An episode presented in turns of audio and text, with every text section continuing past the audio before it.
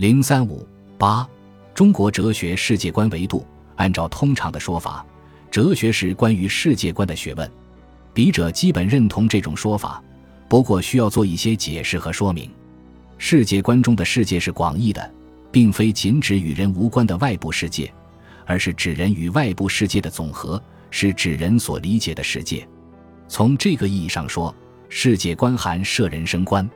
严格的说，哲学是关于世界观和人生观的学问，哲学研究的对象不能仅限于物质现象，也应包括精神现象。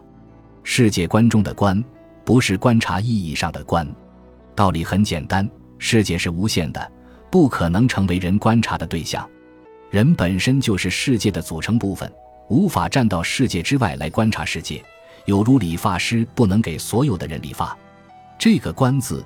其实是观念的意思，人们提出一种观念，用以理解世界、把握世界。由此来说，哲学是一种想法，而不是一种看法。既然是想法，不可能只有一种想法，自然会有各种各样的想法，难免有所谓解释学的偏差。